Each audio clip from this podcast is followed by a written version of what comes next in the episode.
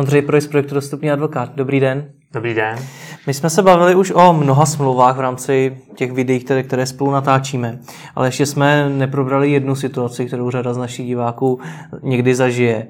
A to je ta, kdy chci koupit něčí web. Jakou smlouvu bych si měl připravit?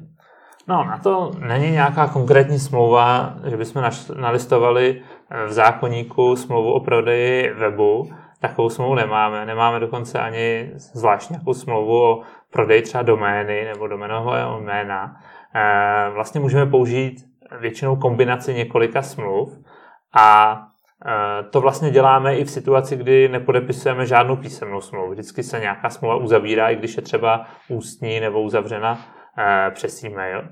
Takovou asi právě základní je samozřejmě nějaká, nějaký převod té, té domény, ale předpokládám, že pokud se bavíme o prodeji webu, tak to jde o nějaký fungující web, nějaký projekt, ať už je to informační nebo vyloženě e-shop nebo cokoliv, eh, cokoliv jiného. A tam samozřejmě nejde jenom o tu doménu, která má nějakou hodnotu, ale vlastně to know-how, nějakou databázi třeba klientů, Uh, případně, když se bavíme o velkých webech, tak potom samozřejmě, já nevím, jde o licence, zaměstnance, spoustu dalších navázaných, řekněme, eh, věcí, které, které vlastně dohromady ten web vytváří, i když vidět je jenom nějaká, nějaký grafický prvek. Hmm. Takže eh, minimálně prostě bych doporučil, když chci prodávat web, eh, vlastně ho zhmotnit třeba nějakou ochranou známkou. Jo? To znamená zaregistrovat si ochranou známku k tomu,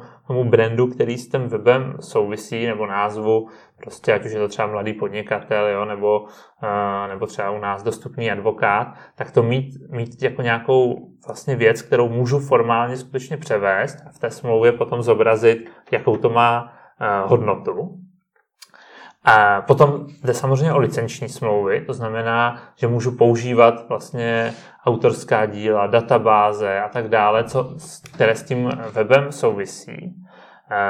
No a pokud je skutečně o velký web, jo, a je to velký jako už biznis, který nese jako poměrně značné peníze a tím pádem je na všechno mnohem větší tlak, tak potom se nabízí třeba takové jako elegantní řešení, kdy můžeme uzavřít takzvanou smlouvu o koupi závodu eh, nebo jeho části, jo, pokud ten, ten, kdo to prodává, vlastně si ponechává třeba nějaké další aktivity a je to jenom jeden z webů, které provozuje a chce vlastně se ho zbavit jenom částečně toho svého celého biznisu, eh, tak může vlastně prodat nějakou organizační složku toho svého biznisu jednou smlouvou, jo, která zahrnuje jak ty licence, tak databáze, ochranné známky, domény samozřejmě a všechno, co k tomu vlastně patří. Jo? To znamená, se převedou i smlouvy dodavatelské, které k tomu máte, vlastně v jedné jediné uh, smlouvě, která potom samozřejmě uh, odráží všechny ty dohody, které tam, které tam jsou uzavřeny. Takže když jsem like a tohle to si nedokážu rozhodnout sám, tak je to o tom ideálně se obrátit na právníka, ať mi poradí. No samozřejmě, pokud člověk prodává svůj biznis jako nějaký jako věc, která ho živí nebo která mu přispívá k živobytí minimálně, tak by to neměl podcenit, protože jsou tady rizika jak na straně prodávajícího, tak na straně kupujícího.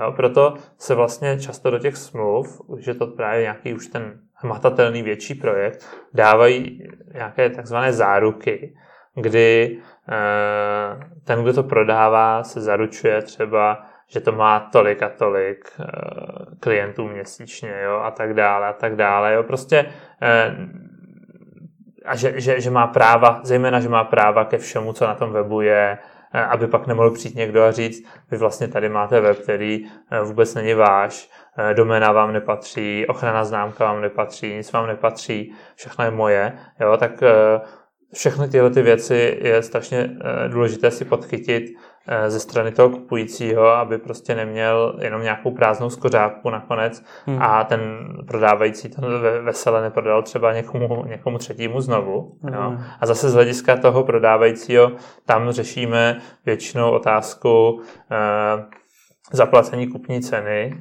eh, která může být značná, že jo. Může se nějaký rozkládat v čase, jo, to se hmm. taky někdy tak dělá, se zaplatí nějaká první část, potom, když úplně nějaký období, tak se doplatí prostě eh, zbytek a tak dále. Jo? Takže hmm. můžou to být velmi komplikované vztahy a smlouvy. Skoro to někdy připomíná situaci, když kupujete eh, nějakou společnost. Hmm. A co nejčastěji lidé podceňují v rámci prodeje webu a tvorby smluv? No právě podceňují tyhle ty záruky, že buď to šmahem všechno podepíšou, a vlastně pak se diví, eh, ke, k čemu všemu se zaručili, co jak bude fungovat, protože většinou, když něco prodáváte takhle, tak nemůžete garantovat, že za měsíc, za dva, za tři to bude fungovat tak, jak to fungovalo vám. Jo? Protože hmm. to závisí na spoustě eh, faktorech, které pak už neovlivníte. Jo?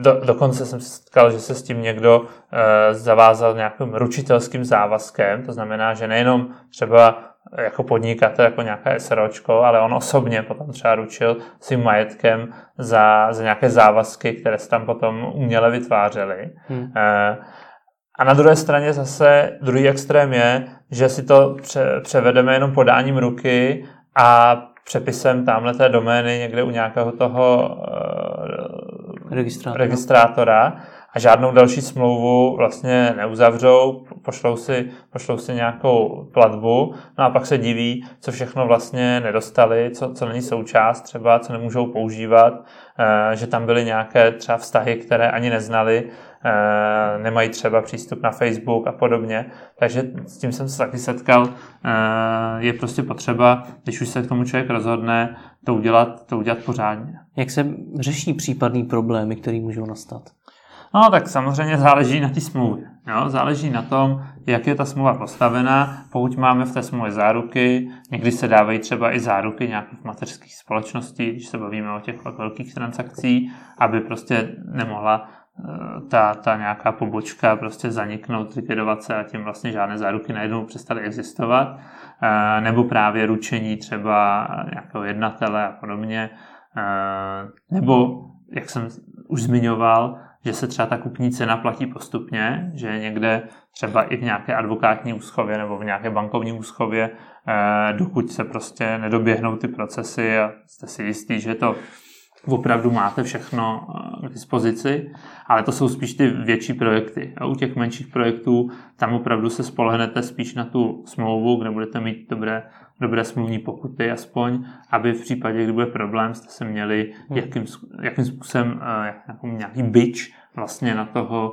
na toho prodávajícího, aby, aby to všechno eh, vám dodal tak, jak jste si ujednali.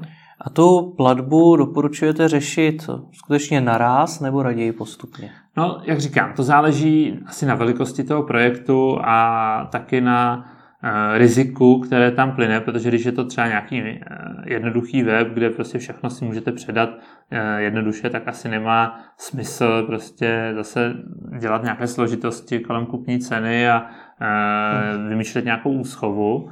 Ale pokud to je opravdu věc, která potom se jakoby pro mě složitě předává, jsou tam nějaké drahocené databáze, eh, věci, kvůli kterým třeba to celé kupujete, tak tam potom asi dává smysl minimálně třeba rozdělit tu kupní cenu na nějaké části, e, něco zaplatit předem, potom převést tu doménu, pak teprve e, doplatit zbytek, aby prostě obě strany měly jakou jistotu, že, že skutečně e, k tomu přejde. Lze využít třeba i tu advokátní nebo bankovní úschovu, ale zase je to na tom podnikateli, aby si zvážil rizika na jedné straně a jako náklady těch opatření, které mu proti ním, které ho chrání eh, na druhé straně. Tak děkuji za rozhovor.